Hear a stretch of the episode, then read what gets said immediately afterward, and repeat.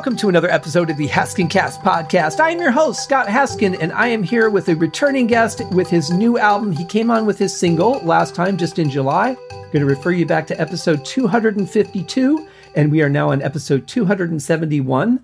So, uh, moving a little bit forward in time, about three months or so, and let's welcome him back to the show. Ivor SK, Ivor, how are you? Not too bad at all, Scott. Thanks for having me on, mate. How you doing? Oh, I'm doing great. It's my pleasure. I'm really excited. Uh, I, I love the album, and I love that I think I got your name right this time.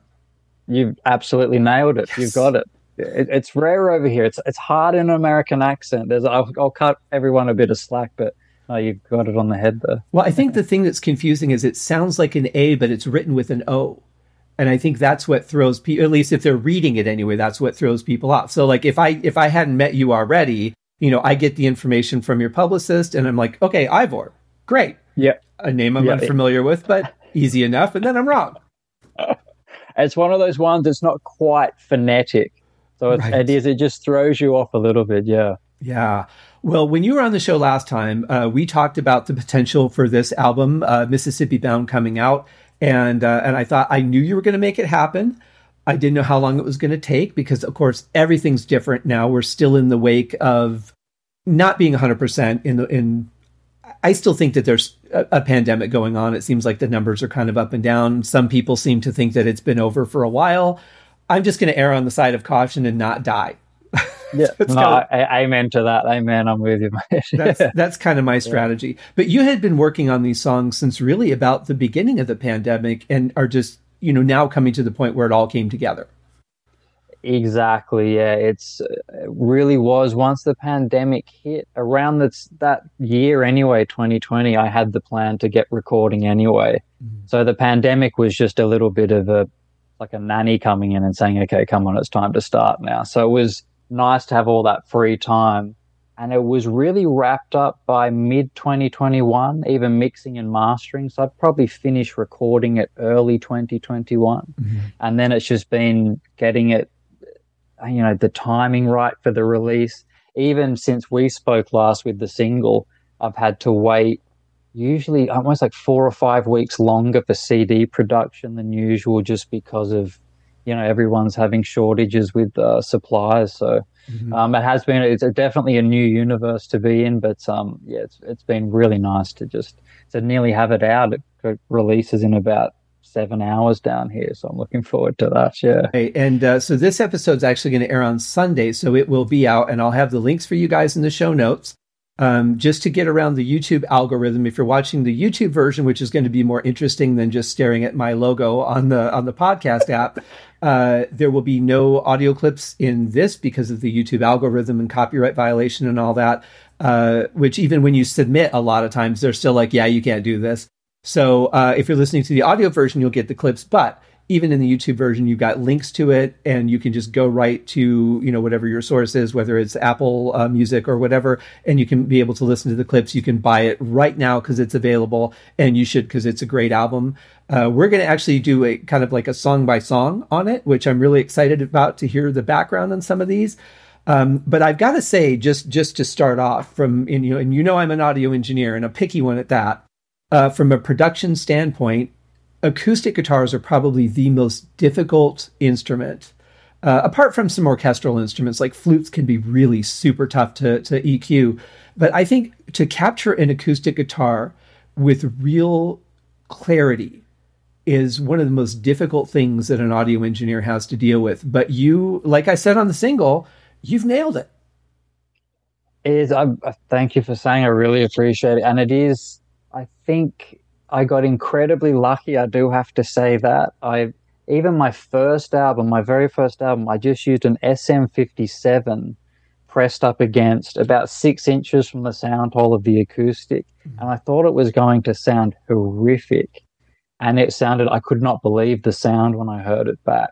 So I've been very lucky with mic and acoustic guitar pairings because I know like you've been saying, I know engineers who go through hours of pairing different mics, different angles with acoustics, just to start to get the sound that they'd like. Mm-hmm. Um, so I got very lucky um, with this album. I had a Taylor, kind of almost a three quarter size Taylor, So it has quite a punchy mid range. Mm-hmm. And I have an AT4044 mic, an Audio Technica, um, a mid diaphragm mic, and it's a condenser mic, and it's just been beautiful to pair with that.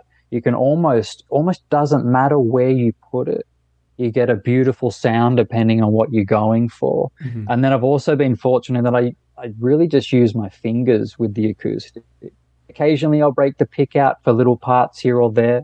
Mm-hmm. But uh, I think I've definitely found since I've dropped the pick, particularly since moving to New Orleans and it's more finger style, um, the mics have been a lot more responsive to it with the acoustic. They pick up a lot more dynamics and a, a bit more of a, uh, a rolled off sound just using the pads of your fingers on the acoustic too.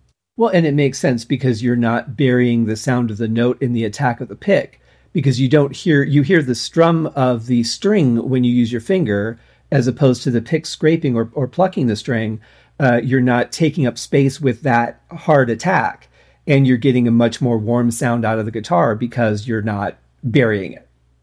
Absolutely. And that's it. And it, that's another great thing about it too. When your fingers hit the strings and you start to get used to it it feels like you have more dynamic control within yourself too. It feels like with the pick, you're going through the plastic and you obviously get to feel a certain amount and you can pick harder, pick softer, but it feels like you've got all these other notches. I've got sort of, okay, I'm using my thumb here. I can hit it this hard. I can pop the string off if I need it. I can stroke the string down a little bit more and get a softer brushing sound. So it feels like you've got a little bit more weapons in the arsenal with your fingers too, which is lovely. I could I could understand that. Uh, do you feel a little bit more one with your instrument when you play it that way? When you don't have that separation of the pick? Without question. I mean, up until 26, 27, I couldn't really play a guitar if I didn't have a pick. It was, I was all at sea. Mm-hmm. Um, and so my fingers started to come off the guitar when I still had a pick. I was trying to copy saxophone players' solos. Mm-hmm. And because they've got that octave key, fingers used to start gripping some of the higher treble strings to get that octave happening. Um, but I've certainly found that since I've dropped the pick entirely, not even just for solo stuff, but for picking chords, you have this entirely dynamic range, and it does feel like it's more of an extension of what you're getting in your head. Um, like uh, I guess Jeff Beck was one of my biggest influences as a guitar player, mm-hmm. and to see a guy who was that good and that musical who used to come out, or still does probably, taps his hand in a big bowl of talcum powder like he's in the Olympics weightlifting, and then comes out and plays just with his fingers all night. And you just thought, I can I can see why now. It, you must have all this feel and dynamic range after 40, 50 years with just your hands. Right. I, and now I'm not a guitar player. I well, I'm a terrible guitar player. I'll put it that way. Uh, I can record something from time to time if I really need to, but uh, I'm more of a bass player, and I started in the opposite direction. I started playing fingerstyle, and I find it more difficult to play with a pick because I'm so used to playing fingerstyle. But most of the stuff I write is more ambient, so I, I prefer that anyway. I'm getting kind of that same effect that you are with your acoustic. But when I go to play something with like maybe rock and roll, I want that harder edge and I find it so much more difficult to play uh, because picking style is so different from finger style. It's it's that back and forth sweep, but it's the timing of it. The rhythm feels different, even though it's the same tempo. Absolutely, and I've always felt that with bass too. I mean, I play bass on my albums, although I'm very rudimentary. Mm-hmm. But I mean, you'd know far better than I would. It's also just harder if you're doing down and up picking or sixteenth picking on a, a guitar and then you try and do it on a bass, you've really got to. I mean, it's like an acoustic instrument. You're really pulling the sound out of a bass guitar with a pick. It's it's um it's serious work with a pick, no question. Yeah, that that those thicker strings really do make a huge difference. um, I wanted to ask you because I, I had a feeling that you had done the bass on this, but uh, are you using an upright for some of it? So it's funny. I've got a uh, basically a three quarter size Ibanez acoustic bass guitar. Okay. Um, and so it is. It's basically acoustic for two of the songs. I messed around with playing upright, but I just couldn't nail it enough to do a take with it. Mm-hmm. But I think in the future I might because I've always been a pick player with bass.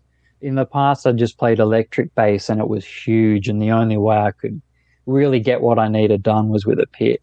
But having this smaller acoustic bass, I do want to start messing around with fingers mm-hmm. just because you could, you really do. It feels like you can really pull a sound out of a bass. You see those, the double bass players really have technique where they, the sound goes with their hands. So um, I would certainly like to maybe mess around with some upright stuff, but no, it is an acoustic bass on the album. Okay, well, it has that that that acoustic sound to it. I, I it was it, some of it's played with like the upright um, style, so I, I, was wondering if that's how you did it. But I, I could kind of uh, describe the difference between a guitar and a bass like this, going along with what you're saying. A guitar is almost like, hey, I can make sounds, help me make sounds, and a bass is like, if you want it, you got to come and get it. yeah, exactly. it's very true. Yeah. No one can sort of phone in a bass performance. Ah. You can get some great pedals on a guitar, plug it into a great amp, and have a great sound. And you can get some interesting stuff. No one can turn up sort of you know half asleep to a gig and play bass and pull it off. I mean, you yeah. drummers and bass players are whole, they really are holding the whole house together for everyone else. Absolutely, I've always considered them sort of the foundation of of the song, and then everything else is the walls and the doors and the sink and all of that. Uh, yeah, it, it is. It is a very interesting difference, and especially if you're playing both instruments and you're jumping from one to another, like having to just adjust your playing to be able to cover all those things is uh, is quite a skill in itself. Did you find that your skills grew while you were doing this one?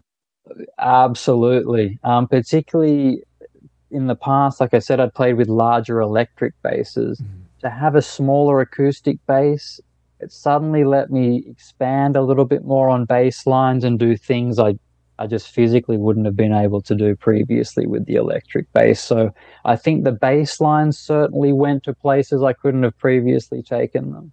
Um, and also, yeah, some of just the the the rhythm guitar playing. I think I'd I'd played so much fingerstyle acoustic for so many years that when I did pick up the electric guitar and I played a pick, um, that kind of had taken on a kind of a new rhythmic sensibility from the years of playing with my fingers. You can start to pick it up a little bit more. Mm-hmm. And I think listening to the piano players down here too really inform some of the rhythm playing in your hands with the guitar because it's just, it's so funky. Nothing's on the beat. Nothing drops on the one. It's all on the E's or the ands of a mm-hmm. bar. It's, it's just, it, it's very syncopated. So I think that too, that's certainly, um, that's been a, a, big learning curve between my last album. I think there's a lot more rhythmic sensibility going on. Yeah. I could I could see that. You know, listening to these songs, I could definitely see that. It is a very rhythmic album, regardless of the tempo. I mean, you've got some a little faster, but mostly like mid tempo and a couple of slower ones. And uh, it, but even with the slower ones, like you really feel that pulse. It almost brings it out more and that might be a combination of just the bass in the mix and some of those have like a, a, a, bass drum sound. I don't know if you're actually using a bass drum we'll get to that. But uh, you you definitely feel the pulse in each and every sound. But i think isn't that also kind of a combination of uh, just the structure of the song but also the way that you play the guitar? Because you'll you'll strum and then you'll almost do like a um, a percussive hit where you stop the strings while you're strumming them Absolutely, it was a um, a big part of uh, learning fingerstyle guitar was you have just constant pulse going with your thumb. Mm-hmm. One, two, three, four, and then you start to bring in triplets or whatever it might be over the top. But that pulse that runs through everything is basic, almost underlies every song I play live. Mm-hmm. It's like it's like it's like it's your own drummer you kind of need a drummer and your thumb's the closest thing you've got. So yeah. that's your rhythm section holding it. And you're absolutely right. It gives you this. Um, the chords have a snap to them because they'll respond to just this pulse underneath. It gives you space to to really build. I guess again, going back to the piano thing, it's almost like a rudimentary piano where you've got a band at your fingertips and you're trying to to make it a, a drummer, a bass player, and a rhythm guitar player in within one hand, if you like. Right. So yeah, that that pulse is part of it for sure. Yeah, absolutely. I do. I do find it interesting that the bass uh, was very subtle. It's. There, I don't think there's a single song, except for maybe the last one, uh, where it was really up front. But you still, even with that subtlety, you still feel it. It's still very much a part of the song. Was that something that was intentional, or did it just kind of come together in the mix that way?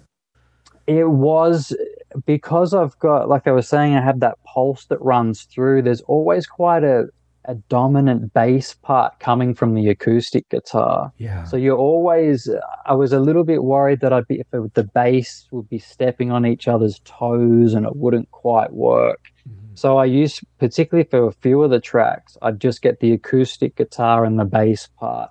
And you just work them as best you could so they weren't stepping on each other's toes and it sort of worked. Mm-hmm. Um, but I, a lot of credit does have to go to Zeev, who uh, mixed the album because we talked about a little bit and it was it just it sits there just right i think if we'd pushed it too much further forward it may just have muddied up things with the the bass end of the acoustic guitar right. but no so i did yeah no it's very cool you picked that up because it was it was one of those things if it had been too much it might have just dragged things down a little bit too much yeah. Yeah, and I mean, there's there's a certain amount of things that you can do with panning, you know, helping with the, the separation of the instruments. But there's there's uh, still that clash of so many low frequencies that are going to be split between your ears, and and then that center and every spot in between. Um, this is me demonstrating spots in your ears. so so it does become a challenge, and you're absolutely right because this is a style of music where you do get a good bass out of the guitar, even if you're not necessarily playing lower frequency notes, it still comes out just by the style itself. Exactly. And I was, it was one of those things with this album that I hadn't necessarily done with the previous ones. Is I wanted to start with the base of how I would play it live. Mm. So that if I can't really sustain these 15 so- or whatever songs are going to be on the album live, I'll wait until I can get them that way. So almost every song has basically a complete acoustic guitar part within it that can stand by itself. Mm-hmm. So you're absolutely right. Once that's there, you've really got to be careful about how the bass comes in. Um, although I did, I guess I had that advantage because they'd been bumping around in my head for so long as complete songs with little bass parts in the acoustic guitar. Mm-hmm I guess your brain had had long enough to maybe figure out, well, there's a hole here. If I play up here, I won't be stepping on the, the acoustic guitar too much. So right. over time, I think that was probably again the the blessing of having all that time to record the album, was you could sort of go, that bass part's too busy. I could pull that out because the acoustic guitar part's carrying everything that need be there. Yeah, and it's interesting nowadays too because it seems like a lot of musicians and and bands too that they uh, they write the song and then they go ahead and record it right away, and then they pick which songs they're going to do live, and then they have to learn the songs that they just wrote so that they can go out and perform them. And I think about you know bands I've been in, you know, trying to get a record deal or trying to get a recording done, and it's like we know those songs so well, we barely even need to think about them when we're playing them it's not like that anymore. It's write, record, go constantly. It's unbelievable. I mean, even down in New Orleans, hearing about recording sessions, and I'm assuming there'll be weeks of rehearsals. We'll tighten up the arrangements. We'll do everything.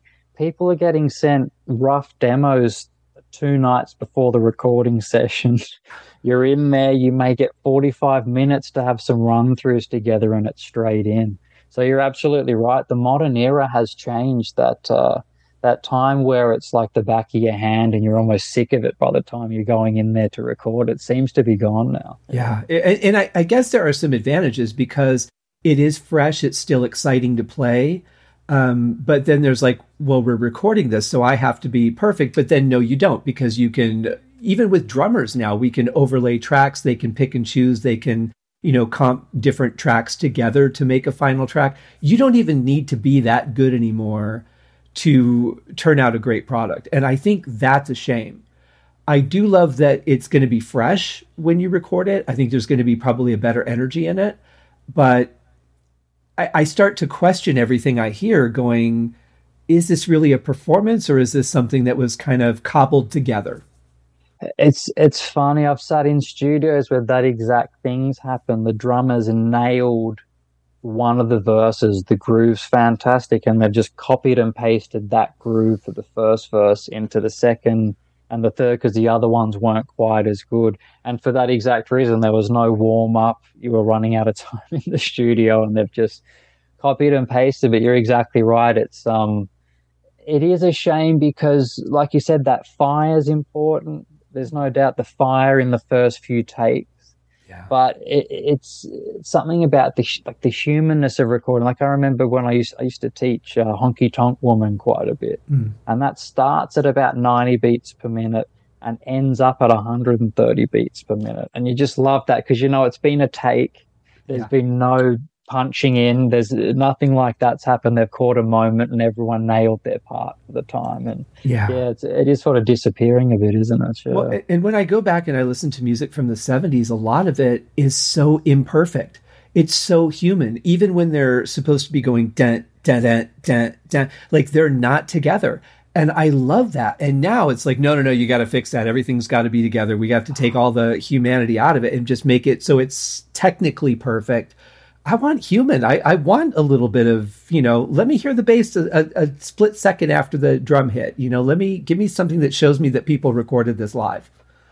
I couldn't agree more. Like, I love Motown stuff, and I love that they'll have a tambourine player, a maracas player, a cowbell, a drummer, and there'll be those sharp soul hits. Mm-hmm. But it's no one's ever right in line, but it's that that funkiness that just makes it so addictive to listen to. You know, it was a real moment in time and and it's funny because those people were doing the same thing. They were throwing songs together as as quick as you possibly could and recording them, and they still had that you know that humanity to them. And uh, of course, everything was analog back then. They didn't have the ability to do what we do now.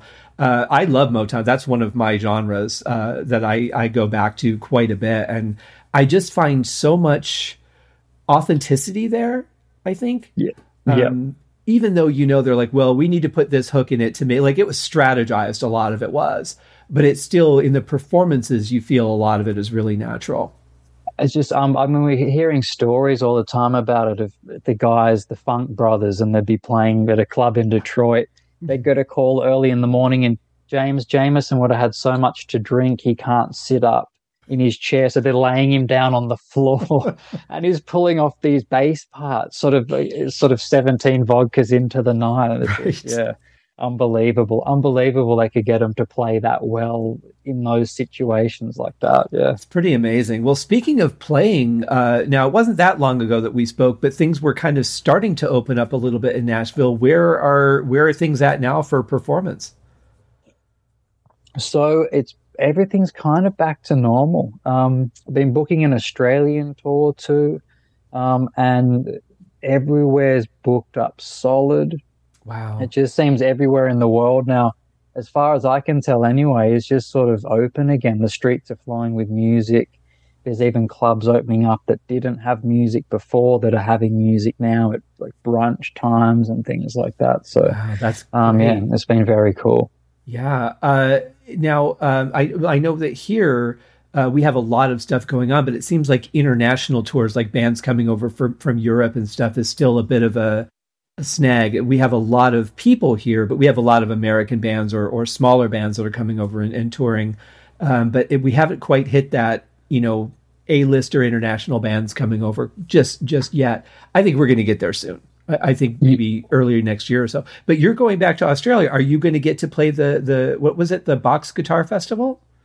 I, I it's going to be uh, sorry back home in New Orleans oh, on New Orleans. Uh, January 18th to 21st, I believe it is this year. So that'll be back home in New Orleans, but I'll be um, heading over to Australia in early November and doing a six week tour uh, back home there, which will be um, which will be very nice. And that's where life sort of opened up. I'd obviously have a passport, so life's a little bit easier. I don't have to go through the visa or the performance visa hurdles, which are even worse, no matter where you are, it appears uh. to ah. be. So I have been able to get back in relatively easy to Australia. Um, so that's been nice. And then, yes, I'll be back in uh, for the Cigar Box Festival in New Orleans in mid January, which I'm really looking forward to because that got cancelled last year. So mm-hmm as the fingers crossed, if the world stays sane until January, we'll be doing the Cigar Box Festival. Yeah, well, fingers crossed. I mean, the last thing we need is some kind of resurgence or something. It seems like we're heading in a in a, a, a milding effect, and um, you know, hopefully, we'll just keep going. I think Christmas will be probably the next big. Uh, event because that's when you know again when people really get together and families get together and spend long periods of time uh, so uh, I think if there's a potential for anything, it would be then. But hopefully, you know, we've gone long enough, and it seems like it's kind of petered off. So maybe between the distancing and the variations and all that, we're we're getting past it. Now it's everything else recovering. You know, like we're we're nowhere near back to where we were here in Las Vegas. Um, but I'm I'm really glad to hear that New Orleans is thriving. I mean, if you've got clubs that are now kind of expanding instead of just saying, "Well, here's the model we have," they're they're actually going a little bit more. That's that's a little more inspiring. Absolutely, and it's been great. New Orleans is such a festival heavy town. There'll be a poor boy festival or a fried chicken festival this weekend or that mm-hmm. weekend, and so it's been so strange not to have that for two years. But that's that's back to normal, and they'll always have a, at least one stage of music, if not more. So that's come back in full swing this year too, which has been really lovely to see. Um, so I guess it is too. Um, there's that that high, that lift off of when life goes back to normal. But can clubs keep sustaining it, having had that two year hole? So yeah. hopefully there's not some dropouts over the next year or two because it just does get too difficult. But yeah, at the moment things are you could be forgiven for thinking there hadn't really been a pandemic in the, some nights in town now. Right, and and uh, you know it must have been weird though to walk the streets of New Orleans even late at night and not hearing some jazz band playing a funeral dirge as you're walking through the streets. I went to the French Quarter in like the second or third month of the pandemic. A friend and I drove down, and it was absolute ghost town. We walked the streets of the French Quarter by ourselves for an hour, and it was just that sort of thing. You'd at least hear music on the streets, mm-hmm. the the funeral dirges or the buskers. Nothing coming out of the clubs. It was yeah, vaguely Armageddonish, like you like you're on a movie set or something of a, a, horror movie. Yeah, yeah. I told all my friends that that are in film, I'm like, get out there and get footage because you're not going to get this chance again. Whether it's you know drone footage or just like go out and and you know do something commando and and get some footage of empty freeways in L.A. and you know stuff that you are probably never going to see again in your lifetime. Now's the time. A, serious, there's some serious archival work being done in the last couple of years. Absolutely. Yeah. well, let's let's get into this album. It's called Mississippi Bound. Like I said, it is out now. I've got the links in the show notes for you guys. Uh, the opening track is is the title of the album, Mississippi Bound.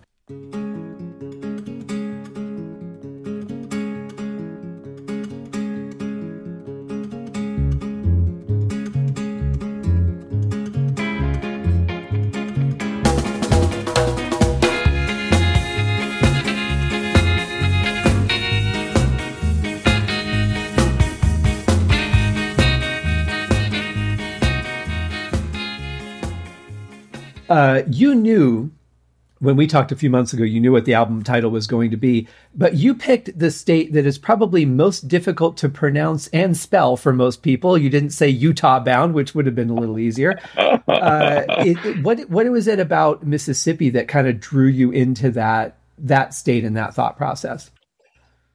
Um, particularly moving to New Orleans from Australia as a blues musician, you're always hyper aware that you've got the Delta up there, you've got Clarksdale and all these little towns that are huge on blues tourism for being where Robert Johnson sold his soul to the devil and all the rest of it. Mm-hmm. Um, so when I came to America for the first time and got to spend time in Louisiana, it was one of the first trips we'd make. Um, Mississippi State has put all these little markers up in infamous blue spots where Muddy Waters used to live or mm. Robert Johnson was born and all of this. So we used to go to Mississippi all the time. I just fell in love with it. And it kind of was the initial inspiration for playing acoustic guitar, sort of dropping electric and, and going into the Delta styles was all the trips. So I've been making fairly regular trips there. Mm-hmm. And then when I moved here permanently, I um, used to go over there and work. I still go over and work Mississippi once a month and play a few gigs over there. Oh, good. Um, so I just fell in love with going over there, particularly because I grew up on the coast in Sydney and right next door we've got the Mississippi coast, so you can sort of play some blues and dip your sands in the water, and mm-hmm. it's kind of it's nice to uh, to head over to Mississippi and get those flavors. So it was just one of those tunes. It, it wrote itself in about I don't know five or ten minutes. The melody was there, and it was all sort of there, and it just it was literally what we used to do: just head over to Mississippi and get out of Dodge for a few days, enjoy the sun and the sand. It's interesting that you say that because the very first note I have on this song is that it's a great travel song. Like this is a song I can see you just getting in the car and hitting the highway or getting in a boat and going down the river and uh, and not really thinking about anything, just enjoying that moment and being immersed in it. Uh, that's exactly it, and that's what I kind of that was definitely the vibe I was going for, just hitting the road, having a good time. Yeah. Um, I, I mean, it's I guess it's a departure from the album in that it's almost a ska track. I guess if it's, if its genetics come from anywhere, it's a bit of a reggae thing to it. Yeah. And it started life as an R and B tune. I really want wanted kind of a Fats Domino, um, 50s rock and roll, Earl Palmer snare drum groove sort of thing. Mm-hmm. Um, but I think it was that driving to Mississippi, and then you get to the beach, and there's palm trees and a sea breeze, and it just it took on a little bit of a ska thing, particularly with the connection between ska and rock and roll. Mm. It's also um, it's also closely related. That um, the ska thing just took over. I think because of that road trip vibe. Yeah. Oh yeah, and that's that's one of my favorite moments when I drive out to LA to go to the NAMM show. Uh, I go out typically I go out a day early and I hit Newport Beach, and that from just the first time I can look over to the right and see that first little crack in the you know of air where I can see the ocean that moment and I'm still a good 20 minutes away from parking but that moment is just worth the rest of the drive worth being tired and and all that you know because you know where you're about to be and to connect with the elements of the earth and all those good things uh, you grew up surfing so you're I mean that's kind of your world uh, but for me I get that once a year and man that's that's paradise to me yeah, it is. There's something magical about it. I don't know what comes off of the ocean, but it's yeah, it's yeah. worth a lot. Yeah. Uh, I also pointed out too that in, in this song, or, or, wrote a note that the snare is really tight on this. Like it's not, it's not so poppy that it, it cracks your eardrum, but it is a really tight for a gentle sound of a snare because it doesn't sound like it's being hit that hard, but it's really tight on the head. It is, yes. I, I very cool. You picked that up. I um I did study sort of ska drums, particularly from the 50s, I guess the heyday, the beginning of it all, mm-hmm. but right through the 70s, 80s, and uh, Horseman, a famous dub drummer from the UK who's well, Jamaican but lives in the UK. Um, and it was, it was one of those things. There was a theme that you picked up on. They were almost like very, very melodic snare drums, mm-hmm. very highly pitched, very highly tuned. Um, and a, a, lot of the time it was with the toms too. It was almost very, almost xylophone esque. You'd hear them hit yeah. down the kit on a like a reggae kit or a ska drummer, mm. and it was very musical. So yeah, it was one of those things that just sort of fit the vibe of the song, and um, sort of I guess it was. I, I tried to do my own thing with it and incorporate a little bit of R and B, but I definitely wanted to show a little bit of respect, I suppose, to the uh, the old ska techniques too. Oh, sure, and and it really fits almost like the New Orleans vibe too, because when you listen to those drummers in the jazz bands, their snares are almost as tight as like a marching band. Yeah, yeah, absolutely. With all the rolls they do, and it's all they almost get that chatter going. It's almost like hearing a conversation when they do snare drum solos. Yeah. It's it's very funky to hear. And they really utilize the head all the way up to the rim to get that, like you were saying, the melodic side of things. Because most drummers, you know, especially in like rock or, or pop, they will uh, they will hit more towards the center of the head where we have that extra pad of, of coating to make the head last longer. Uh, but but yeah, they really roll right up to the edge, which deadens the sound. The closer you get to the edge, the deader it is because you don't you're not hitting you know the open air you're hitting more where it's tightened down. Uh, so yeah I, I, that was one thing i picked up on very quickly was how tight that was. And i thought that really lends an interesting sound to this song because i would not have thought we should do that on this but i'm so glad you did. Yeah it was one of those things. I did play around with a few different snare sounds mm-hmm. but it's funny isn't it? Every now and then you just pick a, a particular drum sound or whatever it might be and it just even in isolation, you might think, no, there's no way. And then you throw it into the pot with everything else and it just fits like a glove. And it was one of those moments. Yeah. Well, that's why they say too that, that you should never EQ an instrument by itself because it doesn't matter how it sounds by itself. What matters is how it sounds with the mix of the song.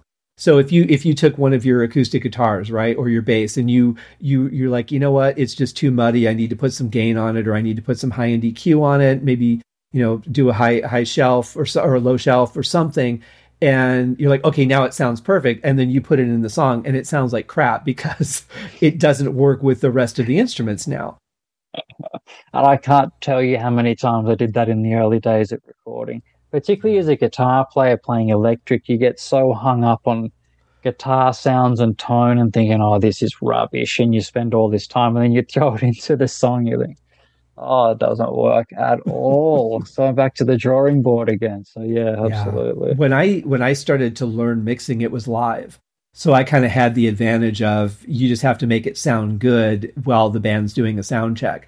So when I when I started doing like studio recording, I started to switch to that and and basically just was told no, don't do that. So I I do it on the occasion if something sounds wrong and I'm like there's something about this tone I don't like, I might solo it and and just kind of play with it a little bit. But I try not to go too far off of that mark because for that same reason I don't want it to just why does this one instrument sound so clean when everything else has a little bit of a tone to it? That's you know? yeah. It is funny you mention that too, because that is very true. I have seen those experienced engineers who can just tweak things in an instrument by themselves, just by sheer ear experience. Mm-hmm. I've been in this situation so many times. I know which frequencies are doing what, and I can. I'll just tweak this ever so slightly so it slips in a little bit easier. So that's mm-hmm. very true too. Yeah, it's it's a combination of experience and knowing your gear. Yeah, you know, because the way that you work with your gear, you can find those frequencies a lot easier than if you jump on a different mixing board. I mean, they're the same frequencies, but you're listening through different speakers. You're, you know, you're not as familiar with where to go for everything. They might be using a different compressor. Um, it's it's really yeah, it's it's an interesting combination of skills for sure.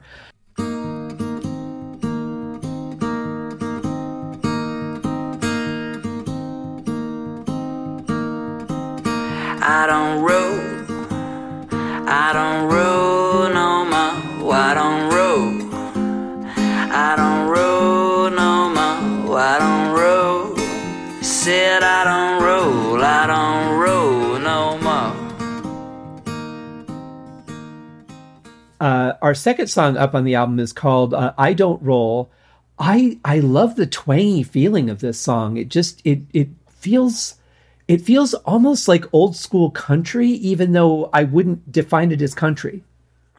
It's funny you say that because I was, I, I really pictured it almost as like a Stonesy acoustic song in a way, at, mm. at its very germination, anyway. That's how it was in my head.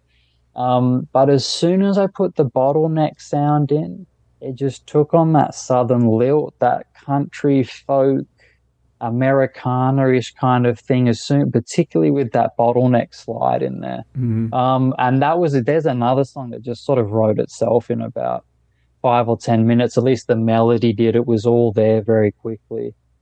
was for a song that I really pictured as a kind of a Stonesy, rootsy tune, and then even has elements of trad jazz or soul in there with some of the uh, some of the uh, progressions it's I think that is it's it's kind of got a stripped back folk country feel to it, which has been very cool. That's all I, one of my favorite things. You can write a song with all these ideas in mind, particularly when it's just in your head, and then you start to get it out, and it it sort of does its own thing. Well, that's a good idea, but I'm going to do this, and it, it's yeah. its own thing, so I won't argue with it. Yeah. Yeah, and, and as, as, minimal instrumentation as you used on this album. I mean, you've got a little bit of percussion, but like we said, the bass is subtle. You don't have a lot of tracks. You don't have a keyboard on every track or a piano on every track. It's it's very minimal, um, mostly acoustic guitar and, and a couple variations of different kinds of guitars. But the album on the whole still sounds very rich and full. I don't feel like it was recorded, you know, in, your basement. I don't feel like it it needed more. I mean, it really delivers itself on a complete sound and a complete level. Well, thanks. I really appreciate it because it is. It's one. It's certainly one of your worries. I think when you're doing an album and you're looking at the parts and you know it's going to be that stripped back, and you sort of think, hopefully it holds up, or this track will hold up by itself. And it probably is. I think, like I said earlier, because I had at least the basics of how we perform it solo or the solo arrangement for playing it live. Mm-hmm. I think having that bedrock there just kind of gave me a lot more to work through, a lot more confidence anyway to think, well, if it will stand up live like this, then if I do not, I don't have to do too much to it or throw too much in and get too heavy. I think we talked about it with Sweet and Low last time yeah. I spoke to you, mm-hmm. where that was a band track. That was like a almost a ZZ Top inspired pumping Texas mm-hmm. rock thing. And not that that doesn't work, and I, I can still listen to it like that, but when you took that back and you thought, no, look, the acoustic guitar is doing just fine as it is. Yeah. A little bit of this and that, and it'll work as is. Yeah. Well, don't worry. Some some band will come along and cover it and do a rock and roll version of it, and then you'll get like uh, Weird Al doing a version of it. And that would be yeah, that would be an honor if Weird, Weird Al can do whatever he likes. Yeah, wouldn't that be like the ultimate compliment for an artist? Is for Weird Al to go, "I want to redo that song." You know, absolutely, yeah. I could that, not agree more. To me, too, the whole album, and and I I kind of uh, just put it in terms of like being in Mississippi. And I've never been there, but just from what I've seen of it, um, I just kind of picture a bunch of people, like maybe a family get together or some friends come over, you barbecue, you have some beers, you bust out the instruments, you're, you're all sitting there on the porch, everybody's got their chair, you know, maybe uh, one of the guitar players standing up, and you're all just playing, having fun. Maybe you're watching the boats go by on the river, but it, it's a, just a very casual, relaxed feel. And I, I don't feel like it was like it, it, doesn't feel like it was stressful when it was being recorded. It just feels very natural and that goes back to that human side of it that i love so much. Absolutely. It's it's funny you say that. I went and played the uh, mississippi songwriters festival last month over in ocean springs in mississippi. And at the end of uh, the shows at the end of the night all the musicians went back to the main hotel and we just had this big circle of chairs and everyone sat down with a guitar and everyone stood up and swapped songs oh. all ah. night. And it was just a, a, kind of a real traditional thing they always do there. And you do hear about it up in the Delta too in Mississippi. You've got the juke joints, you've got the falling down clubs, but they say the real juke joint is like Sunday afternoon at this guy's house. We all go around, there's a cook up, the chairs get put in the circle, and it just becomes a big jam. So, yeah absolutely. It's it's definitely been influenced by that sort of atmosphere unquestioning yeah. Yeah i, I can definitely feel that within you know the songs here. So well done on that. I think that gives it just a fantastic atmosphere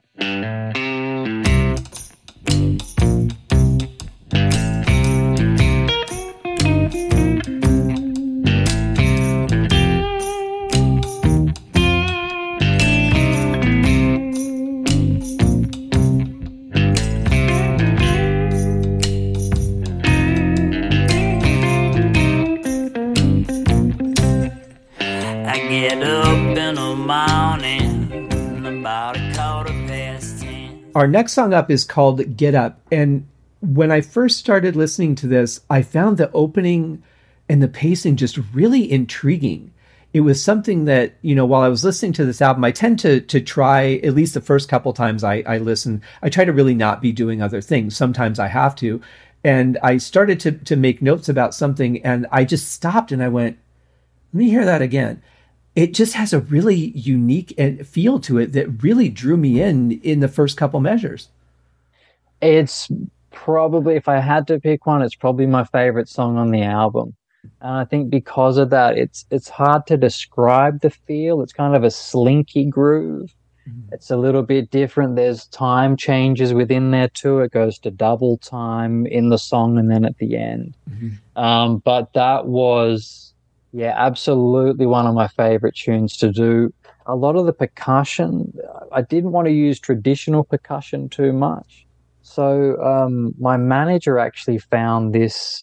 I don't even know what it is. This huge drum. It's not properly tuned. You can't really tune it. It was at like a kind of a two dollar store somewhere, and we so and that's the bass drum on the album. I I didn't have any mallets, so I got some drumsticks and held them at the uh, pointy end, so to speak, and just mm. wrapped tissue paper on the end to get like a mallet esque mm. sound. So that's the bass drum.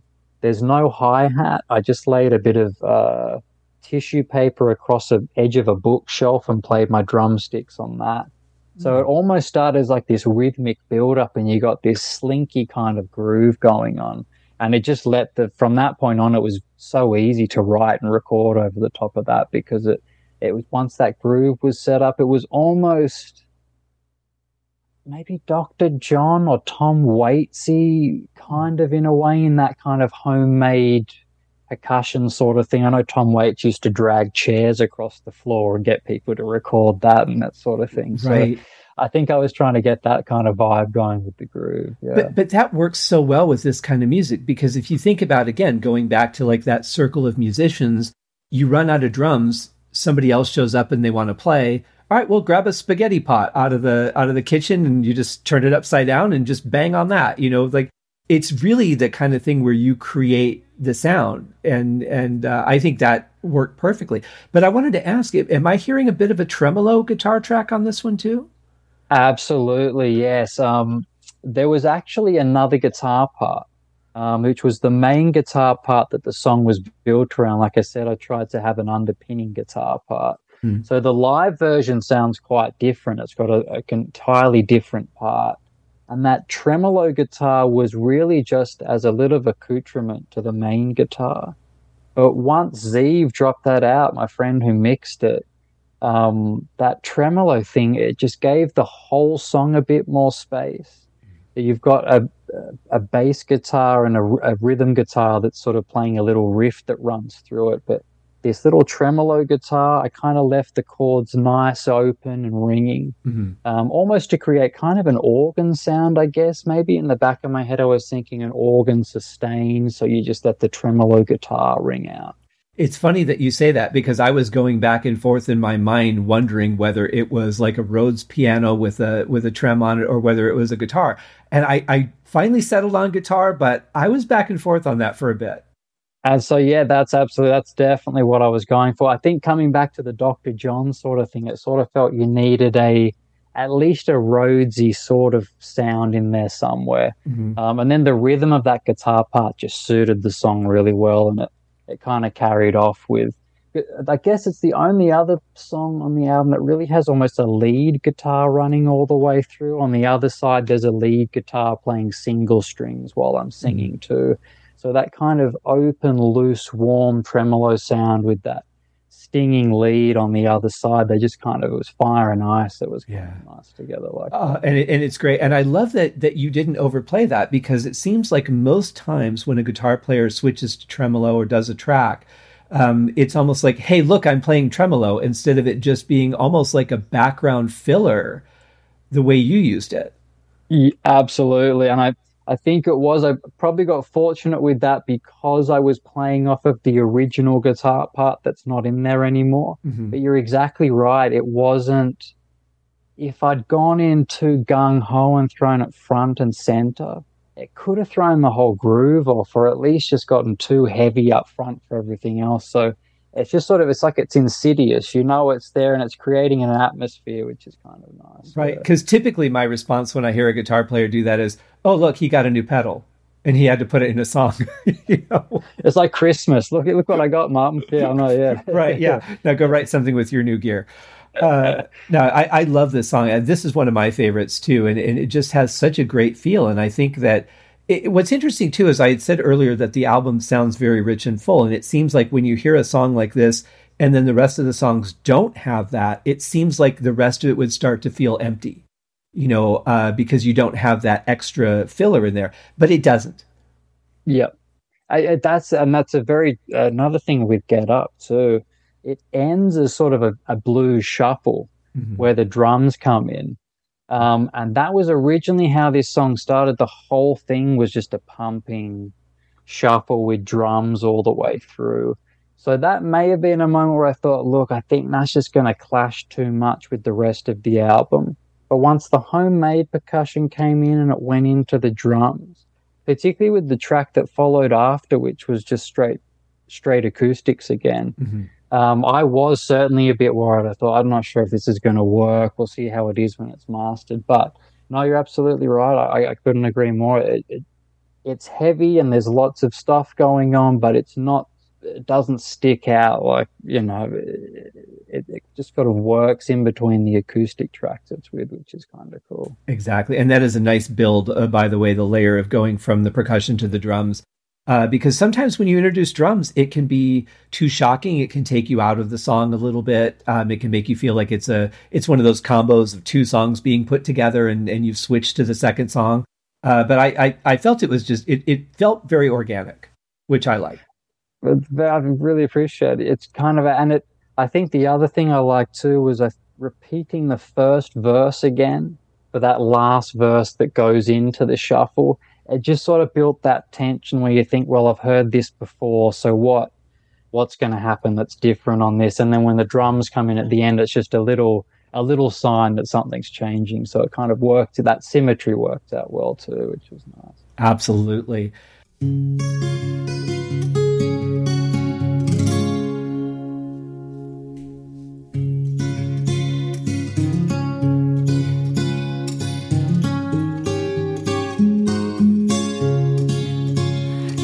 Get a doctor, so what you scream?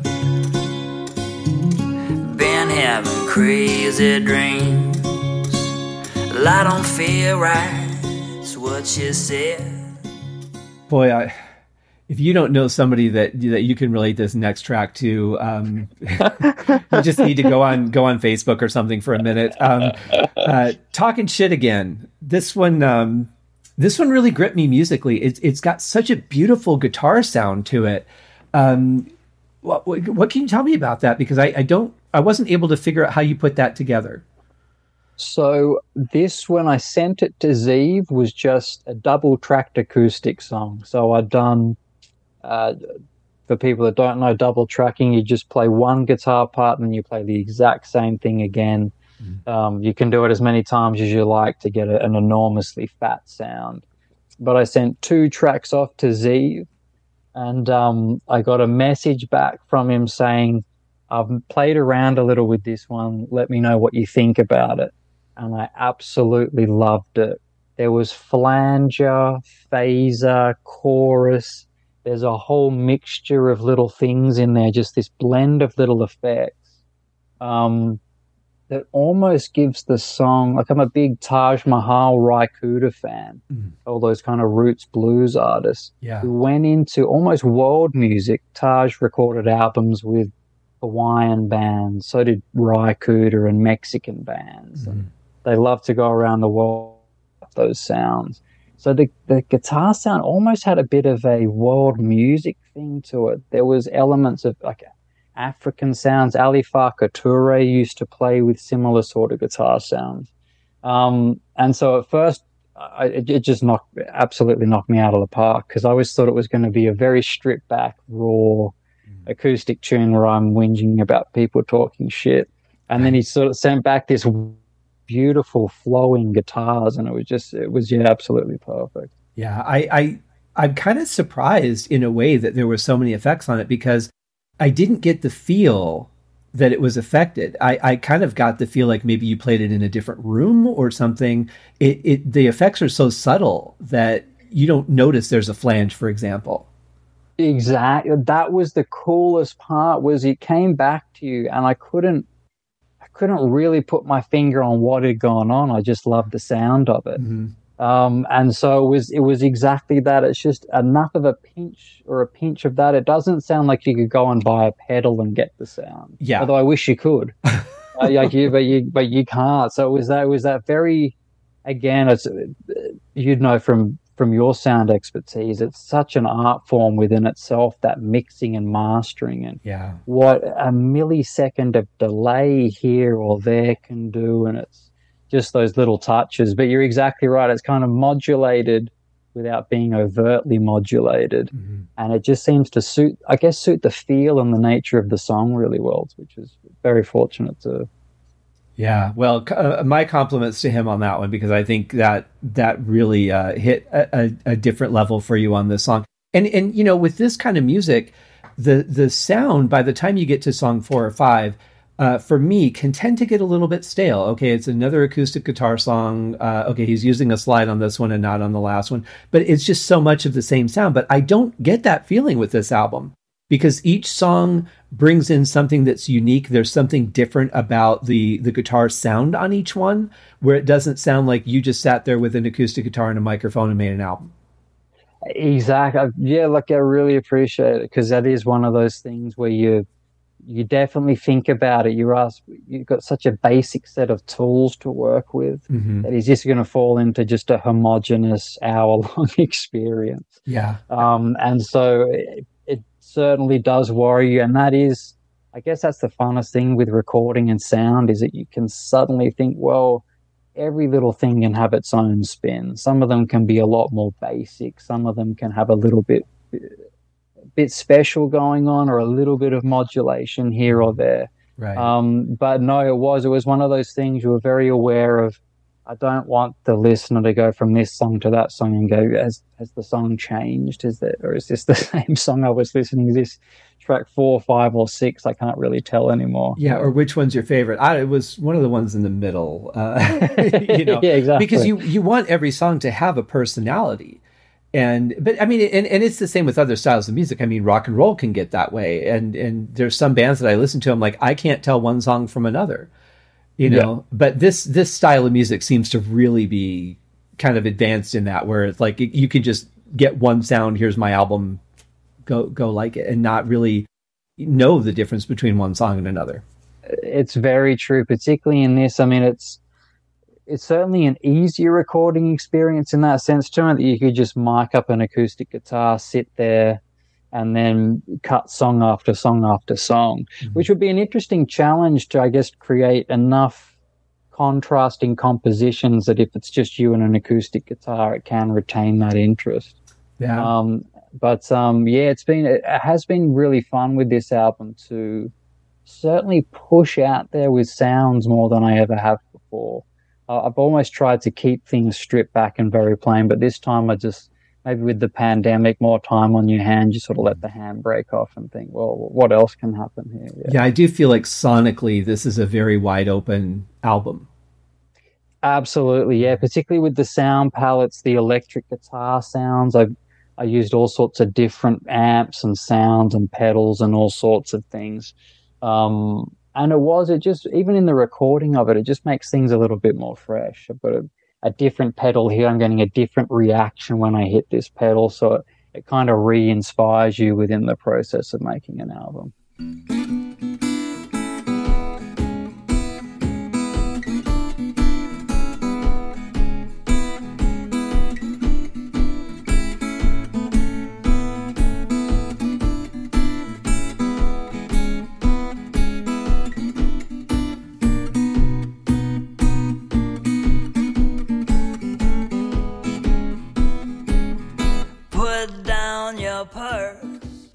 The next song that we have on this one is called Kiss on My Blues.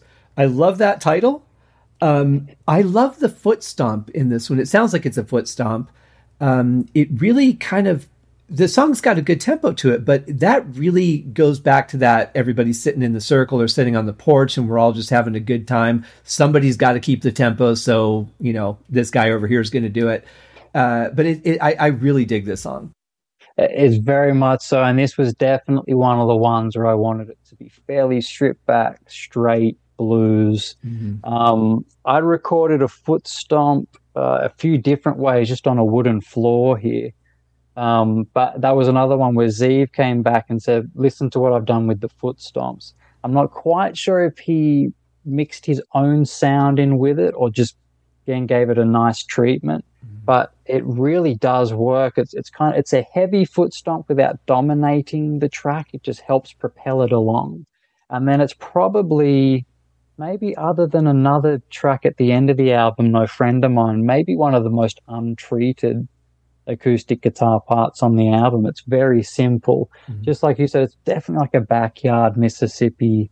We sit down and have a jam on a boogie sort of song, which was definitely what I was going for. And I have to wonder if he didn't roll off the attack maybe a little bit on that foot stomp because I, I don't feel like you're getting the attack. Like you're not getting the hit. You're getting the sound of the hit without the actual contact.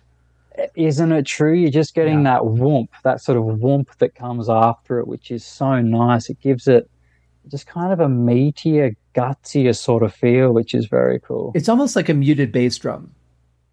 That's it. It's exactly. It's like they've just shoved every blanket they can into that bass drum, mm-hmm. and it's just got that killer dead. And that's how it'd sound in Mississippi. There's probably using oh, a 60 year old bass drum that doesn't really work, and who knows what's in there, sort of thing. A couple of rats live in there, and yeah. exactly, yeah. Uh, it's technically a habitat, yeah. The other thing I noticed about this one, and this is another one where I think the subtle bass really works it almost makes it, this is such an oxymoron, but it, it almost makes it stand out more the quieter you try to make it.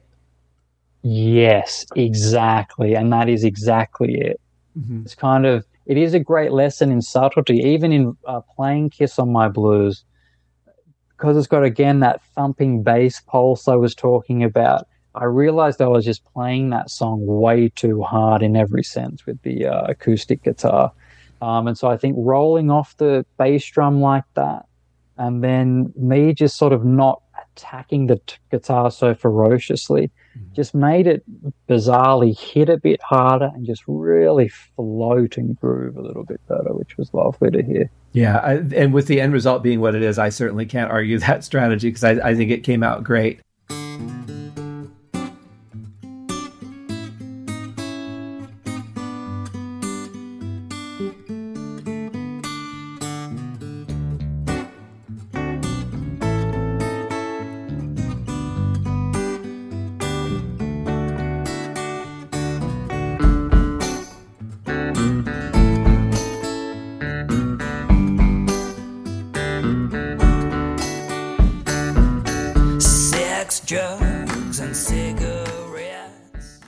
This next song, actually, I would have, have thought of would have been a ZZ Top title.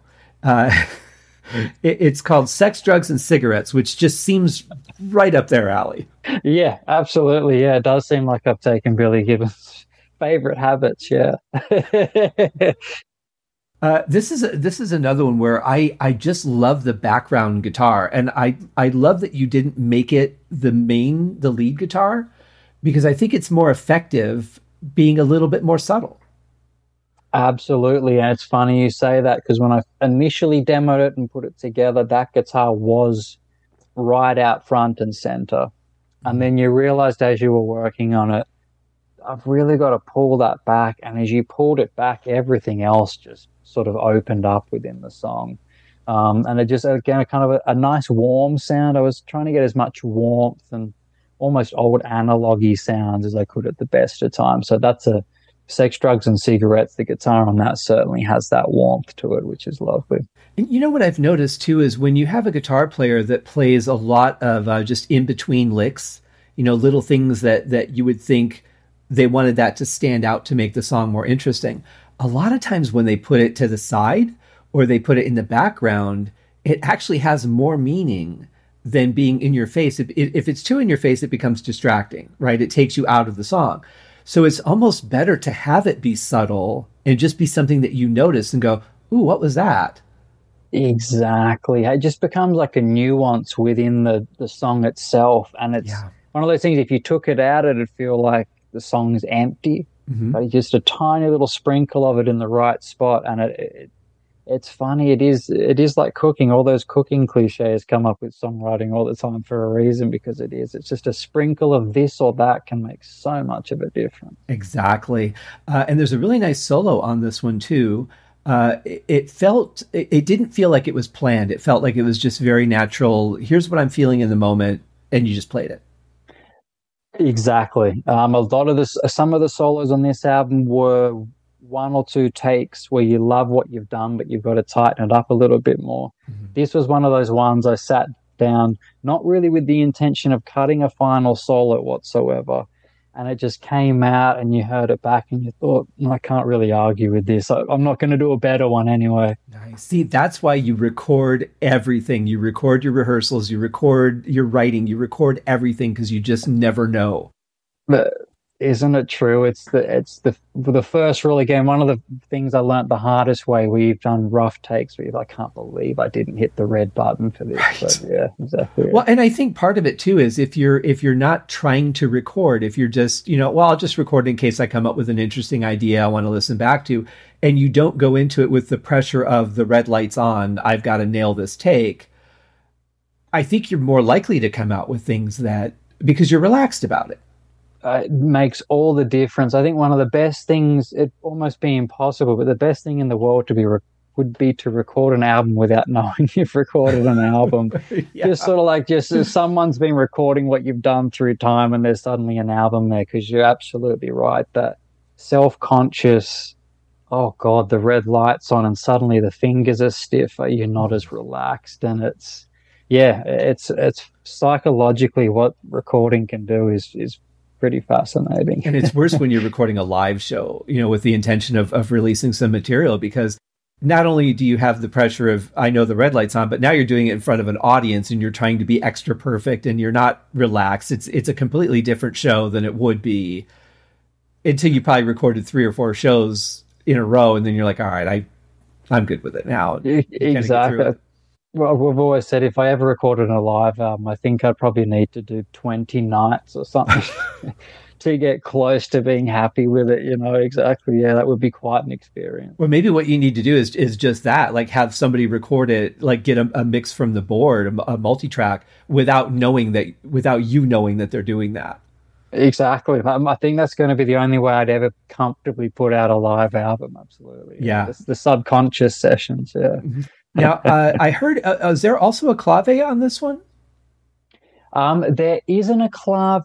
There's um, just a whole bunch of, uh, of, percussion instruments in there. Some of them are hand claps. I used to put sort of my hand in strange gloves and hit claves like that. Mm-hmm. A lot of banging drumsticks on bookshelves too. I had a bookshelf that I was just sort of recording different things in the room that sounded fantastic. Um, but not again, another one of those tracks though, not dissimilar to Get Up, where there is there's hand claps, there's cowbells, there's there's quite a bit of stuff going on through it all. But you always layer it in gently which I like. It, there isn't a single song that I can think of, and, and again, I've only heard it a couple times, but where it just starts out and everything's there, and you're like, "Wow, I guess I guess we're on the ride now." You know, it, it's everything is sort of introduced and given its own opportunity to be noticed and and appreciated. Whereas, like in, in rock and roll, for example, you would probably just start out, "All right, well, I'm just putting the car in gear, and we're going." Yeah, yeah, it's so true, isn't it? It's just it's all pedal to the metal immediately. Yeah. Um, and particularly when I first started messing around with that multi-layering of percussion, you realize how how little you need to make it work. Yeah. I used to get all sorts of tambourines and every sort of thing. You just think this is a mess. Mm-hmm. They get three or four really nicely if they sit into each other and it's they all work with each other well the uh, the depth of sound, the wall of sound you can make with three or four percussion instruments is pretty phenomenal. It is. I, I find now I used to be one of those people like, all right, what else can I put in here? And now I'm like, do I need anything else? Do I even need all the layers that I have? Because I might have over recorded this. Yeah, absolutely. Well, you, it's funny you hear about directors having to take their favorite scenes out of movies because it doesn't work in the movie. And you, often have moments like that where you're sitting like, I love that part, but I think I take it out, the whole song works better. And it, it is one of those moments where it's, it is like Jenga, like what can I pull out and mm-hmm. still have this thing hold up as is. Yeah. But, but do you find it's difficult at times going from artist to producer and having to, as an artist go, but this is my baby. And then as a producer going, but you don't need that kid. It is the worst part. It is a nightmare. It is. A, I guess it's good to have people to send it to, and they say yes, no, or um, and that's certainly where all your friends and the other pairs of ears come in so handy. Um, but you, you, couldn't be more right. It is particularly because you've been there from the germination. You knew how hard it was to get that take, mm-hmm. and or whatever it might be, and suddenly you're going to have to jettison it in, in favor of the song. Is it's never a nice experience. No. Yeah, it, you're right. And and I always go back to the uh, the old adage of you never proofread your own term paper because your brain already knows what you wrote and it will miss so many things. Like when I when I wrote my first book, uh, between my brother and I, we read it 13 times, checking it for spelling errors and grammatical errors and all that sort of thing, and put it out. Went to do the audiobook, and when my reader was working through even the first chapter, she's like, "Oh, this is wrong. Oh, that's wrong." How did we 13 times? How do we miss this stuff? Well, because we weren't really reading it anymore. And I think when you when you try and produce yourself without some kind of feedback from people you trust, people that aren't just going to go, "Oh, my friend, yeah, everything you did was great." Um, you your brain does the same thing. It's like you don't hear the tambourine that you put in there anymore because you mixed it in there and it's subtle and you've kind of forgotten it, or your brain goes, "Yeah, I know there's a tambourine." So I think it's really vital to have people that you can go to with a mix or a piece of music that you can trust to to give you valuable feedback. I mean, unquestionably, like I mean, the amount of people I know who who are great musicians and can mix and master, they've got all the skills, but they say, "Oh, look, I'd never mix my own stuff mm-hmm. or master my own stuff. I want that to go through two, three, four more sets of ears, so you get that that well-rounded that well-rounded view, particularly when the people have been mixing or mastering or whatever it might be for 30 or 40 years. I mean, you can't you can't really, you know, attain that sort of experience or that sort of, I guess, attunement. You know, mm-hmm. it, it really is an art form, isn't it?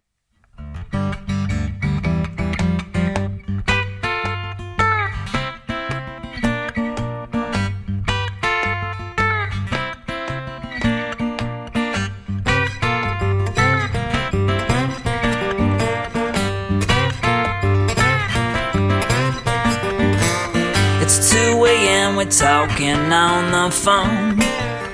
She's talking about how she don't wanna be alone. She's talking sweet. Next up, we have a song that I really dig. This song, uh, it's called "Wheelin'."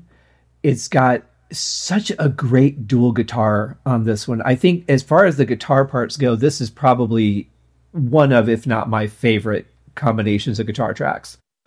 Unreal. Very cool to hear that because it is. It's I've just started incorporating it live, and it's an absolute ball to play live. Too. Oh, it bet. just works really well. Um, but that was re- like one of the funnest things about this because the album had been in the works for a long time.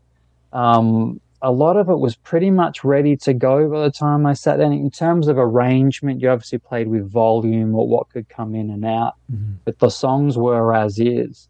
And that second guitar part, I guess the lead guitar part of the dueling too, that was really sort of improvised almost on the spot. Wow. Um, we just sort of played around with it and it just it just sort of worked. The melodies came really quickly. So in that sense, it was very fun. It was one of the most jamming esque sort of songs on the album, as much as you can if you're doing it yourself. Right. But it was, it was just kind of, it was very in the moment the second guitar part happened really quickly. And I guess it's one of those things when it does happen that easy and it feels right, you just don't really argue with it. You just think, well, the, the song's telling me what I need to be playing here, so I'll just I'll just do what I'm told. Yeah. And that's probably one of the things that attracts me to the song is because I love that organic things just come together kind of feel because I feel you can tell when a song is is strategic. You can tell when a song is overproduced, and there's just something that really draws me to that. I guess that honesty,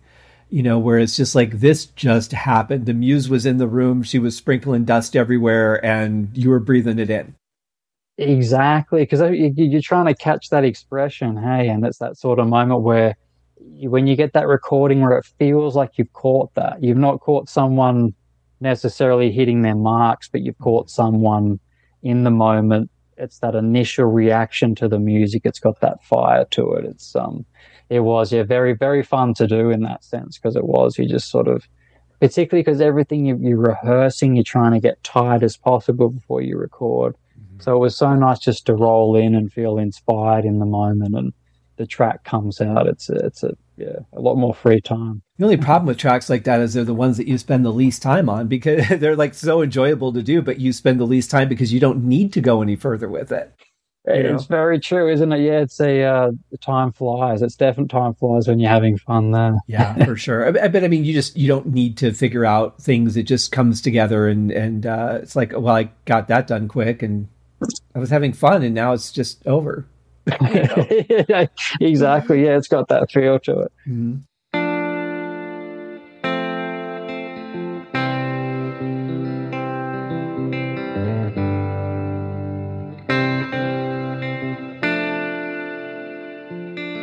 You couldn't take no more. You walked out that door was old news. You left a pack of cigarettes, your polka dot dressing, and red shoes. I heard a suitcase go, your high heels echo. I heard the car start. Uh, our next song on the album, and uh, this is this is another one that I have to say, like, is just a great travel song, and it's called "Taste Your Lips." But it's another one like I could just get in the car, put it on, and be like, "How quickly can I be on the highway?" Because that's where I need to be right now. It's got that roll to it, and it's not. It's not even that it's a fast song or it's like a pumping driving highway song, but it, it just has that. It's a great cruising song. Get in yeah. the car and go for it. It still just works perfectly. Mm-hmm. Um, and it's, I guess, a bit of a departure, maybe the closest thing to a ballad on the album, if you like, on if you were going to have a ballad on the album, but it's, it's kind of a, a jammy, a slower thing. Um, when I Zeev and I were working on it together, he said he got a very Pink Floyd esque sort of feel out of it.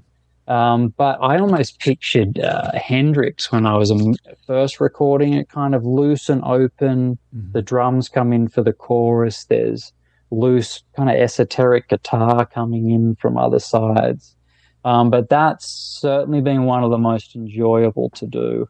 Um, and that was one of those songs that really I almost did just acoustic it sits there as a solo acoustic piece, okay. Mm-hmm. But once you started to get some of the deeper guitar sounds in, there's some slide guitar that comes into it.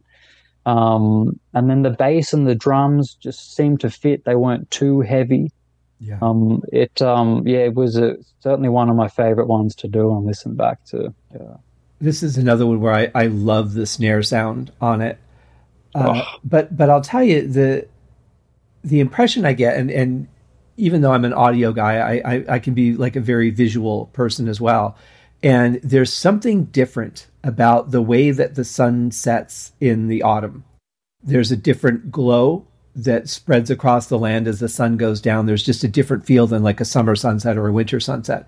And I definitely feel um, I was actually listening uh, on my way back from Phoenix last year around this time, and I was doing uh, I was listening to an album by Roger Glover. It was a solo album uh, for the first time, and I was getting ready to do a review of it. And uh, it, it got here like two days before I had to leave, so it was really perfect. But it was a similar album. There was a lot of acoustics on it, and as I'm driving back, I said, "Oh, I better hurry up and listen to this because I'm like three hours away from home." and it was just at the time that the sun was starting to set and i'm seeing longer shadows and and you know just that golden feel in the sky. That's the feeling i get out of this song. When i think about you know being in the car and driving down the road it's not just driving down the road at any time. It's driving down the road as the sun is starting to set and there's that just golden air about everything. It's that's uh, yeah that's lovely to hear because it does have that i get a very relaxed warm feel out of it. Mm-hmm. I mean, I guess the lyrics are almost it's kind of like breakup lyrics, I guess, in a way, but it, it, the song itself does give off that warmth. It could almost work as an instrumental um, yeah. and really give you that sort of glow feeling to it. Yeah, um, but no, that. it was very cool. It kind of, I, I, yeah, I really like that. I could, I could, definitely see it as like sort of a sunset, autumn sunset sort mm-hmm. of song. Yeah, it's yeah, very pretty. Yeah, this this is definitely the one that that hit me with the strongest visual out of everything. I mean, you know, I get little little flashes of things here and there with with most things I hear, but there are some songs that just right away I go to this. You know, it's not the end of the summer; it's autumn. There's a big difference between those two things, and it just dialed right into that. So th- this again probably is going to be my favorite song or one of my favorite songs on the album just just for that visual alone. Uh, so thank you. no worries. Yeah, it was yeah again a very fun one to do. But yeah, I'm glad you've dug it. It's got that. Um, I'm glad it came out the way it did. Yeah, it's. Mm-hmm. It's, I guess, different in the album in that it goes between that dynamic shift between having quite airy and light verses mm-hmm to a groove comes in for the chorus, airy and light. So you've got that got that feel to it. It's a little bit of a departure for the album. Shell fed fatty, she got a house with no bills. But she don't do nothing, it chases sisters on the corner, she ain't paying the bill. Sit down, do nothing but eat them white pills. Yeah, just wanna get a feel a hundred dollar bill. I would say if there's uh, the closest thing maybe to a party song or ju- just a fun kind of jam uh, would be this this next one, a hundred dollar bills. Hundred dollar bills is what it's called. Um, this just has like I'm not a person who dances by any means, but I am a drummer, so I have that physical rhythm side to me. I just kind of want to like pick up something and bang on it while I'm, you know, not bang on it, but like play along to it. You know, it it gives me like a physical purpose when I listen to it.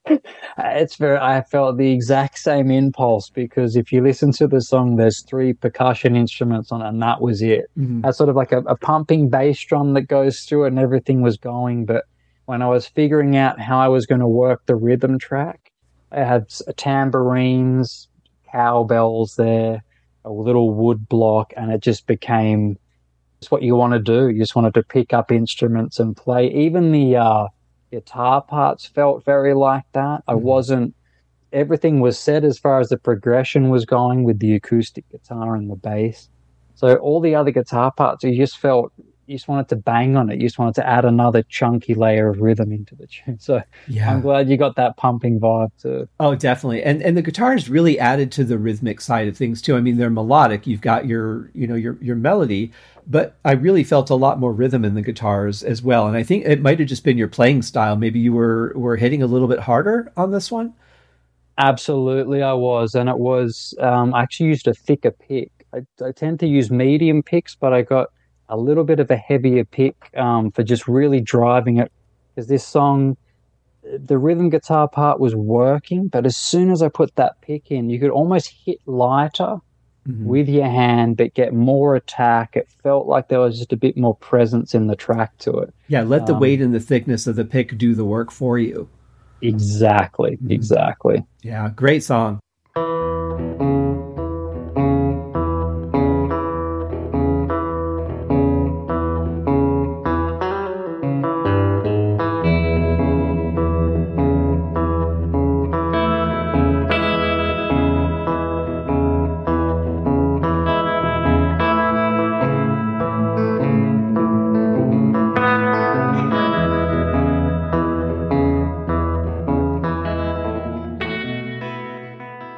probably the the moodiest song I would say on the album is uh, is the next one tomorrow night. Now we're hitting now we're past Absolutely. so there's 15 tracks on the album. This is track 10. So we're a ways in. We've kind of established the the feeling and the and the the overall uh, emotion of the album.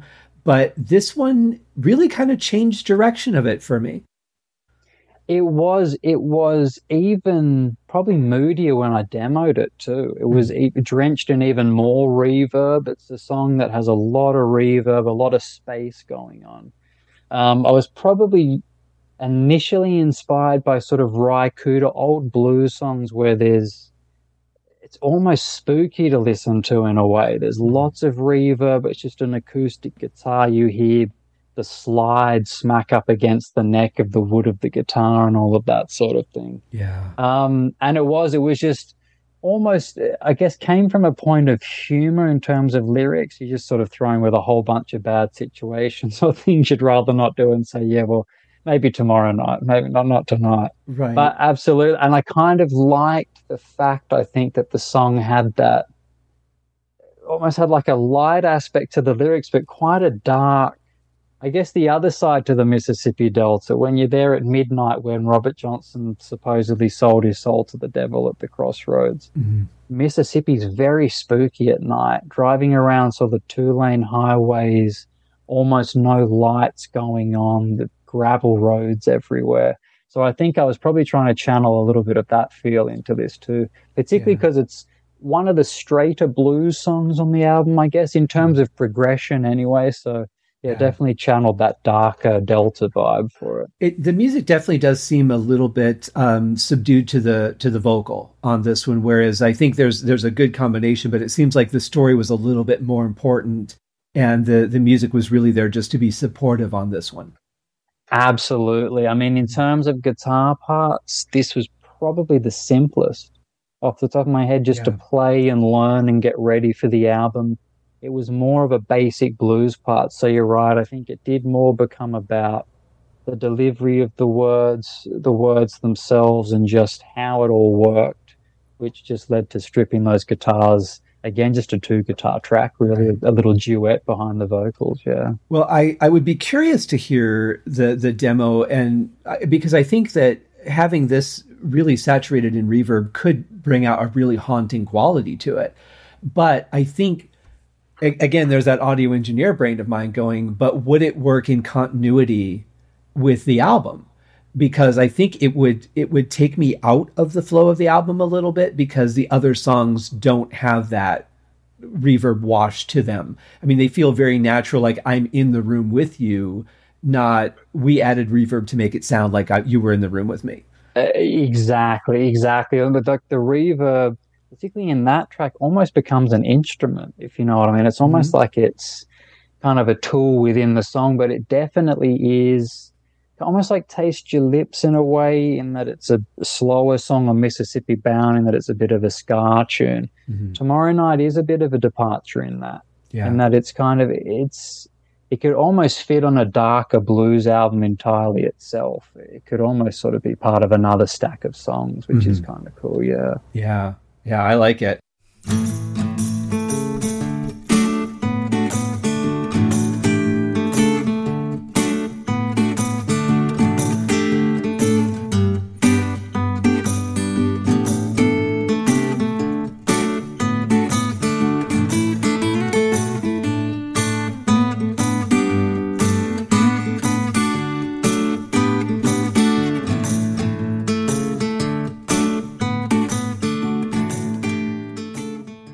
Our next track is, is uh, it, this is a little bit ironic for me because it's called Down the Road, but I did not feel like getting in the car and traveling on this one. It made me just kind of want to sit there and tap my foot a little bit. It's a little bit lighter and bouncier than the rest of the album.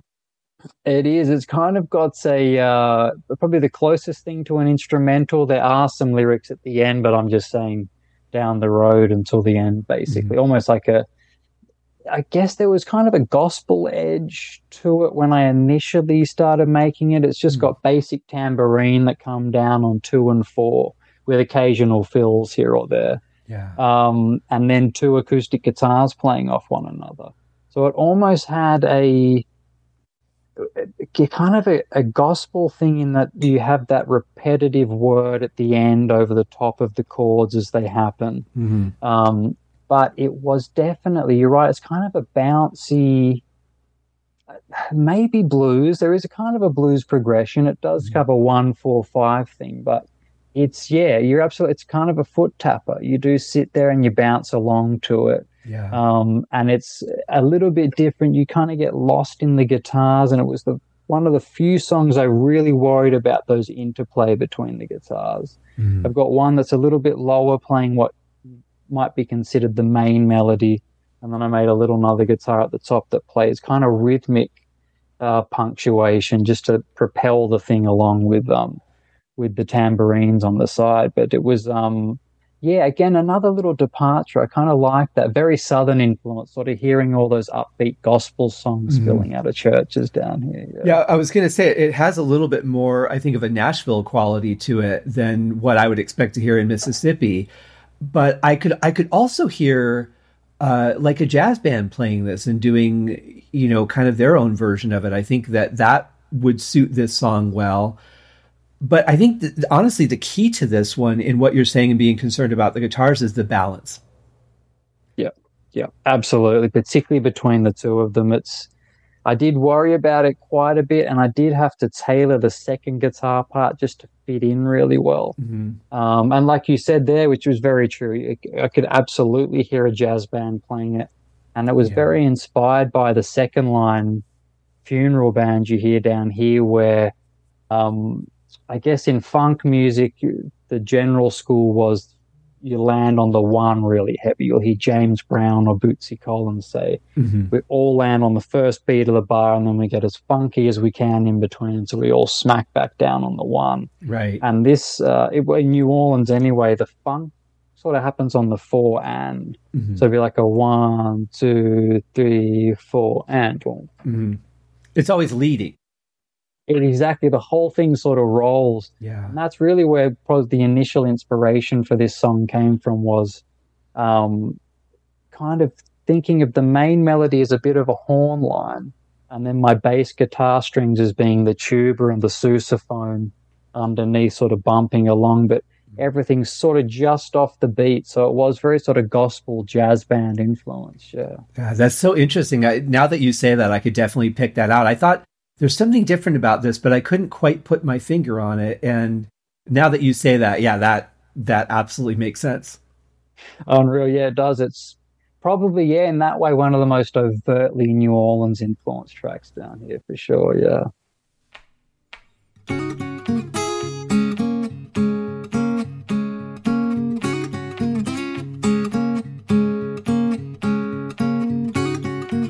Reclining low the summer sun. Boats passing by, here come another one. With some brunettes, some blondes, some friends hanging in the heat. For our for the next song on the album, um, this I, I have to say you picked the perfect tempo for it and listening to the lyrics. And i'm not a big lyric guy but every once in a while lyrics because i, I find the voice i think of it more as an instrument. It's making sounds like a guitar or a piano. But every once in a while words will cut through and this just sounds like an absolutely perfect day to me a day like i would love to have this day and relive it over and over. And it's called slow down. Um, was this based on an experience or something you want or where did this one come from so it absolutely was. Um, in 2018, I believe. Yes, 2018. I went to Canada for the first time to tour and play, mm. um, and I stayed uh, with some friends who live um, right on a, a little uh, lake there, or an inlet for a lake. They're right near a lock station, actually. Okay. Um, and so we used to have boats. As I stayed there in a little cabin by the water, and you'd be practicing you'd have boats come by and as they they come too fast because you're in a slow little laneway basically oh. and so there was the guy who ran the house would always come out and say slow down slow down slow down and then as the trip progressed we had uh, the in montreal they had their two week holiday from montreal mm. so all these boats would be coming through with absolutely gorgeous french canadian women in bikinis like stretched out all the front of the boat. Mm. So everyone was telling him to slow down. No, no, you don't need to go so fast. You can take as slow as you need to down here. and so uh, my friend who I was staying with there, Denis, just kept saying, "Look, you've got to write this down. This is this is a song waiting to happen." He's talking yeah. about slowing down. So talk about the boats coming past. Mm-hmm. Then you could talk about the beautiful French Canadian women coming by and then turn it into a song about a woman who's getting too pushy and you needed to slow everything down. So it literally was, it just sort of wrote itself up in a summer in Canada. And um, I fortunately just had a little uh, blues melody that I had been sitting on my phone for a while. Mm. And so you had the basic lyrics and you just sat down with it and it it fit a little bit of chopping and changing here or there, and um, yeah, the song came together, which was very cool. That's awesome. Uh, I I often when I'm out and about, I'll come up with a rhythm or a melody, and I'll you know put it into my my phone recorder. And I was thinking not too long ago, back when you know when I worked in a music store. And I, I thought about, you know, I had a four track and I thought, you know, the, now there's eight tracks and 16 tracks and Roland released the VS880 and you know, you can expand it and all these things that we could do. If you would have told me back then, hey, in about 15, 20 years, we're going to be doing this on our phone, I would have said you were dreaming. We've come so far. Because I see, like, I see people who are like you or me in like the supermarket who are, they've obviously got an idea and they're sort of down at the frozen and food section, sort of humming melodies or lyrics into the end of their phone. Mm-hmm. Go, yeah, I know. But what a dream. I yeah. can't imagine what it must have been like you know, to grow up as a musician like the 50s or 60s where you literally had, you didn't even have like a little home tape recorder you could have recorded onto right. Well, I, I was visiting my, my uh, family in Michigan one time, and this is when I was living in Colorado. So it's about a 26 hour drive from Colorado Springs to the Detroit area. And while I was at my grandmother's, she had a, an upright piano in her front room, and I was playing around on it one night, and I came up with this melody, and I I really liked it. I thought I I can do something with this. Like this is a keeper. I had no way to record it, and so every every like couple hours, I would go sit at the piano and play it. So I was trying to get that you know that residual physical memory of it all the way home every hour I would stop listening to whatever you know tape or whatever I was listening to, and uh, I would hum the melody and I would kind of tap it out on the steering wheel with my fingers. Like, and as soon as I got home, didn't take the luggage out of the car, didn't do anything, just walked right in, turned on my studio, and recorded it, and went. Thank God. uh, I, I, I love stories like that. And I mean, that feeling, it's hard to describe that euphoria of yeah. that feeling to people of just having got it down yeah, it didn't it, get away from just me. that release. you know, was it was amazing. So when I think about it now, I'm like, oh, all I had to do is sing it into my phone. Like just just that. Con- well, the concept of driving across the country with no phone in the car and you know, uh, you know, no GPS and, and you know, a couple hundred bucks in my pocket, not even a credit card. Like that is so foreign to me now. It's it's just unbelievable how quickly things have yeah moved along like and, that. And how dependent. Well, exactly. How many yeah. people could even fold one of those maps now, let alone, you know, know how to read it and get somewhere. Yeah, exactly. It's funny. I've got where I grew up. There were so many surfers who were also musicians, hmm. and they said what it used to be like in the '60s and '70s. We'd be out there on a perfect day. We'd have got a good spot in the lineup. We're catching waves, mm-hmm. and you get a song idea, and you like you, you find it, and you sit there and you find it. But you have to catch a wave in, dry off, drive home, get it onto something, and then drive back to the beach and hope you, the waves aren't gone or the wind's not blown up and all of that. So, well, it's yeah. kind of it's kind of metaphorical, though. I mean, really, because we're we're catching waves of ideas before they're gone. You know, before they diminish, and the maybe you forgot some of the notes or you forgot half the melody, and it's just not all there anymore. Just like the waves lose power. Um, it's Absolutely. yeah, it's it's such a fascinating thank God we live in the times that we do. I, I can appreciate that more when I think about those moments. But uh, how many things have been lost over the years just because of not having the means to do it? Oh, oh I mean, watching now people plug their guitar into their phones. Yeah. Towards, I've got an idea and I just plug their guitar into their phone and recording. You think, oh my God. I know, it's crazy. Yeah. You don't know what you're doing, trading eyes all day. You don't know what you're doing, making them plays. You don't know what you're doing when you slide our next song was the the original single that got released, "Sweet and Low." Um, you guys can check out our whole episode on this show, uh, episode 252. I'll have a link to that in the show notes as well. Uh, I, I, still love the song as much as I did the first time I heard it, and that was my introduction to you as an artist. And I just thought, wow, this guy's good. He's going to make a really good album. So thank you for for making me right. well, thank you for the thank you for the belief. That's huge. Yeah, no, thank you very much.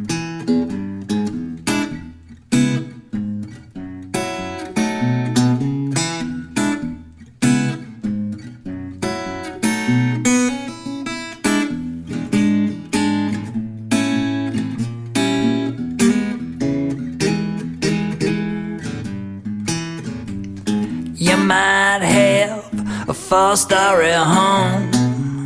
You might have pockets deep as ancient Rome. If if there's a song title that I think everybody can relate to on this album, it would be this one because it is called No Friend of Mine. And whatever that means to you, whether it's there's somebody that you thought was going to be a friend and it turned out that they just got to know you to use you or uh, to get to know you to backstab you because of something you did to some other friend or whatever it is, there's always somebody, especially now in the world of social media, that comes into your life where you're like, nope, I'm just done with you. Kryptonite, exactly. Yeah, yeah, uh, very true. Yeah, it's um, and almost uh, not dissimilar to Tomorrow Night. Something about those lyrics because it's quite a lilting song. No friend of mine. Mm-hmm. It's got quite a sort of a jumpy, almost old jazz sort of progression to Yeah. it. Um, but I just loved the way those lyrics were against it. They were just sort of, it just sort of worked. They were backbitey enough along with the lilting, upbeat guitar. It really worked. But no, I'm glad you could. I'm glad you could relate to it because there is some. I'm hoping someone can always find a little something in there to drag out of the tune. Yeah. Oh, for sure. And and I could tell that this was another one where the lyric was a little more important because again, I kind of feel like the music is backed off a little bit to allow for the story to be told. It's like just the right balance for you to say there's music here and you should check it out, but first, let me tell you a story. It's it is absolutely true. I think it is. Might be wrong, but I think it's the most stripped back one on the album. I think it's just vocals and acoustic guitar. So Mhm. it was. It was definitely a time where you you certainly didn't want any um any lyrics to be misheard. I suppose. Yeah, yeah, for sure. It, it's definitely storytelling music. I'll, I'll put it that way.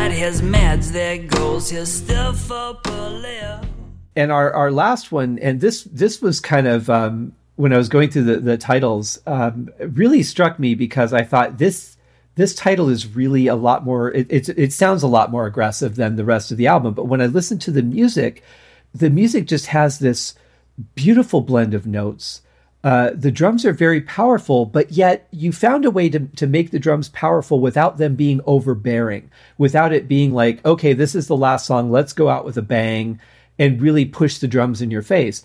I don't know how you guys, between you and your engineer, how you found that balance, but I don't know that I could have found that. I think it's fantastic. Thank you so much for saying, and it was probably what I sweated on on that song more than anything else. um, because I did when I first sat down to do the drums for it. There were hats on it. It was I just sat down and played a, a basic conventional beat to see how it would sound with it, and you immediately went, "Well, this is way too heavy." So I pulled the hat straight away um, in terms of anything constant or tapping through the tune. Um, and the snare came out pretty quickly. You realized that you probably just wanted to hit the rim here, um, or, maybe even sometimes the side of the drum, Mhm. just to get some of those kind of clickier sounds. Um. Because for a little bit, I was going to double track the acoustic guitar, or maybe bring another supplemental part in to beef up the acoustic. Mhm. But you're quite right. I just thought, no, what I probably need to do is gut the rhythm part a little bit. Because everything else is, I mean, there's bass in there, but like you said, the bass is very subtle in that song. You can just about make it out every now and then. Um, so it did. It just ended up becoming flams on the rim of the uh, snare Mhm. um, and the bass drum. Occasionally, the bell of the ride cymbal or just one of the cymbals you'd tap for little. Um, but I even then, I never outright hit a cymbal on the song, so it just became about dialing everything back, going right back to first gear on the kit and seeing Yeah. what could work and how it would work as is. Yeah. And now for for the listeners who aren't percussionists, a flam is when you have, you know, you have your two sticks, you hit them slightly off from each other. So you have your your hit that's going to be right on the beat or or you know, pretty close to the beat, and then you have one that's a gentler hit just before it.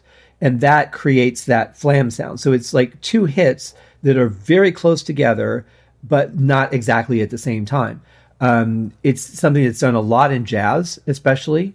Um, can be done as as an accent in in rock and roll and various other forms of music. It's something I it was one of the earliest things I learned to do as a drummer. So I'm th- that's what I'm kind of partial to. But it's it, I, it sounds like you also played it again towards the rim and not not towards the beef of the head because they don't sound very beefy or bottom endy. They sound more clicky than they do uh, beat you know like a normal snare hit. Exactly. Very, very towards the edge, right on the rim. Mm-hmm. Um, and also, I've always been a big fan of really light drumsticks. Mm-hmm. Um, I've lo- uh, I use Peter Erskine's ride stick, which almost doesn't have anything on the end of the stick. It gets right there and it's very light. So if you a nice light touch, a light flam, or just a light hit, um, it just suddenly let the song. It was like he just took this whole muddiness or big fat blob out of the middle of the song and it suddenly just started to float with that little thing. It still propelled it and you still had that click on the two and the 4 mm-hmm. um, but it was, it was just a, a little bit, and I think the flam too, like you were saying, it's, it's just sort of, it's almost a little bit lighter than the straight hit mm-hmm. and it kind of gave it a nice looseness. Some of the flams I tried to go in loose as I could anyway and try and try and make it sound, I guess, a bit a bit sloppy, mm-hmm. um, and it just kind of suited the song down. Yeah, it does have a very human feel to it, which which I like. It doesn't sound like you you had to adjust everything to get on that click. It sounds like you just sat down and you played it, and you go, "That's what it's going to be. Whatever I'm playing on this take is what it's going to be." That's it. But yeah, the whole song it just felt nice with kind of a raw thing. Even the um in the verses, there's a kind of not a time change, so to speak, but they just accent in a, in different places than you usually would. There was almost yeah. a not a Zeppelin esque thing, but something a little bit more rockier in mm-hmm. terms mm. of attitude. I guess is a little bit more of kind of a rock and roll acoustic blues thing in there for sure. The other note that, that I wrote down about this song, which I found just an interesting thing to say, because the song, it's not a huge sounding song. It's not, it doesn't have an epic you know, crescendo or anything to it. It's not very bassy. It, you know, there's nothing specific that I can say why it makes me feel like this, but I feel this song in my belly, like in my core. There's something about this that really cuts through and hits me in a different way than the rest of the album does. But I can't, even now, I can't put my finger on what it is or why.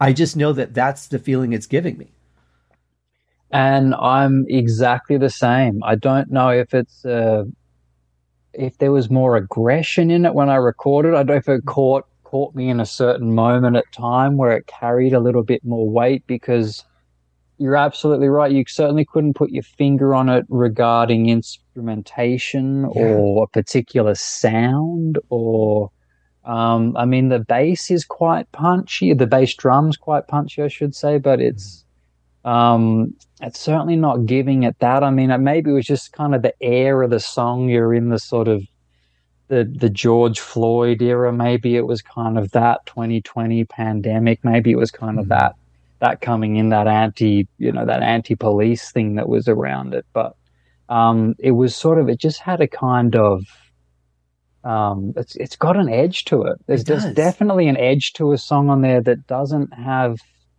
there's no echoes of it anywhere else on the album. And it's just, it's just right at the end, there's just a big fat full stop at the end of the but, album. But it yeah. bothers me that I can't figure out why, you know, why it's giving me that feeling because like you yeah. said, it's, it's not an EQ thing. It's not an instrumental thing. It, it's not a tempo. I, I don't know why, but there's something about it. Maybe there's just that, that colder intention because of that, you know, political vibe to it. I don't know.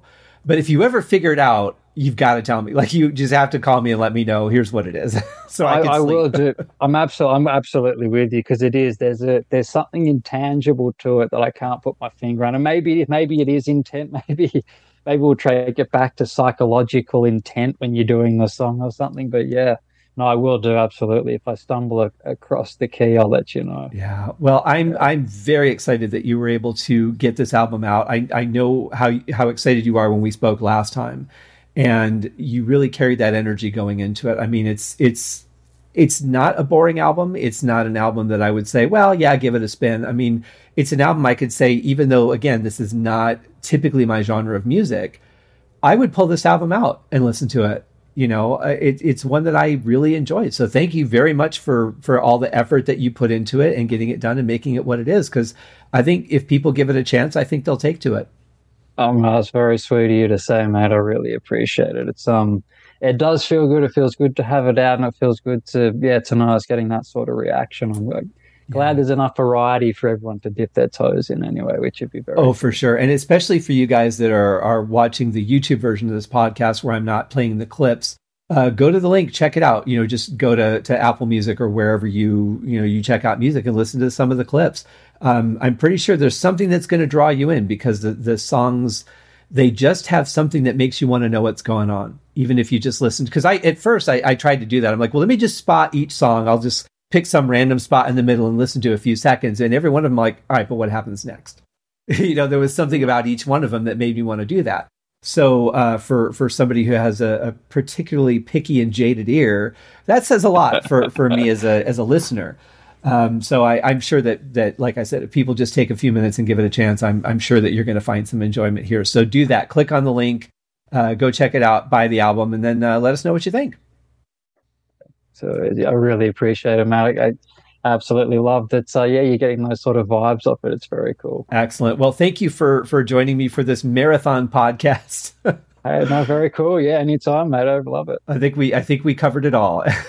You got it. well, definitely come back and see us again. I wish you great success. Have a great time over in Australia. You'll be over there here pretty soon.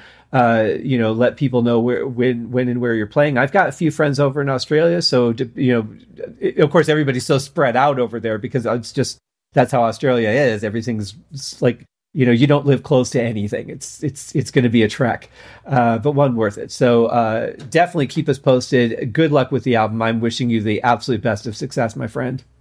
It's so easy. Thanks so much for having me on scott. I really appreciate it man you bet. We'll do this again.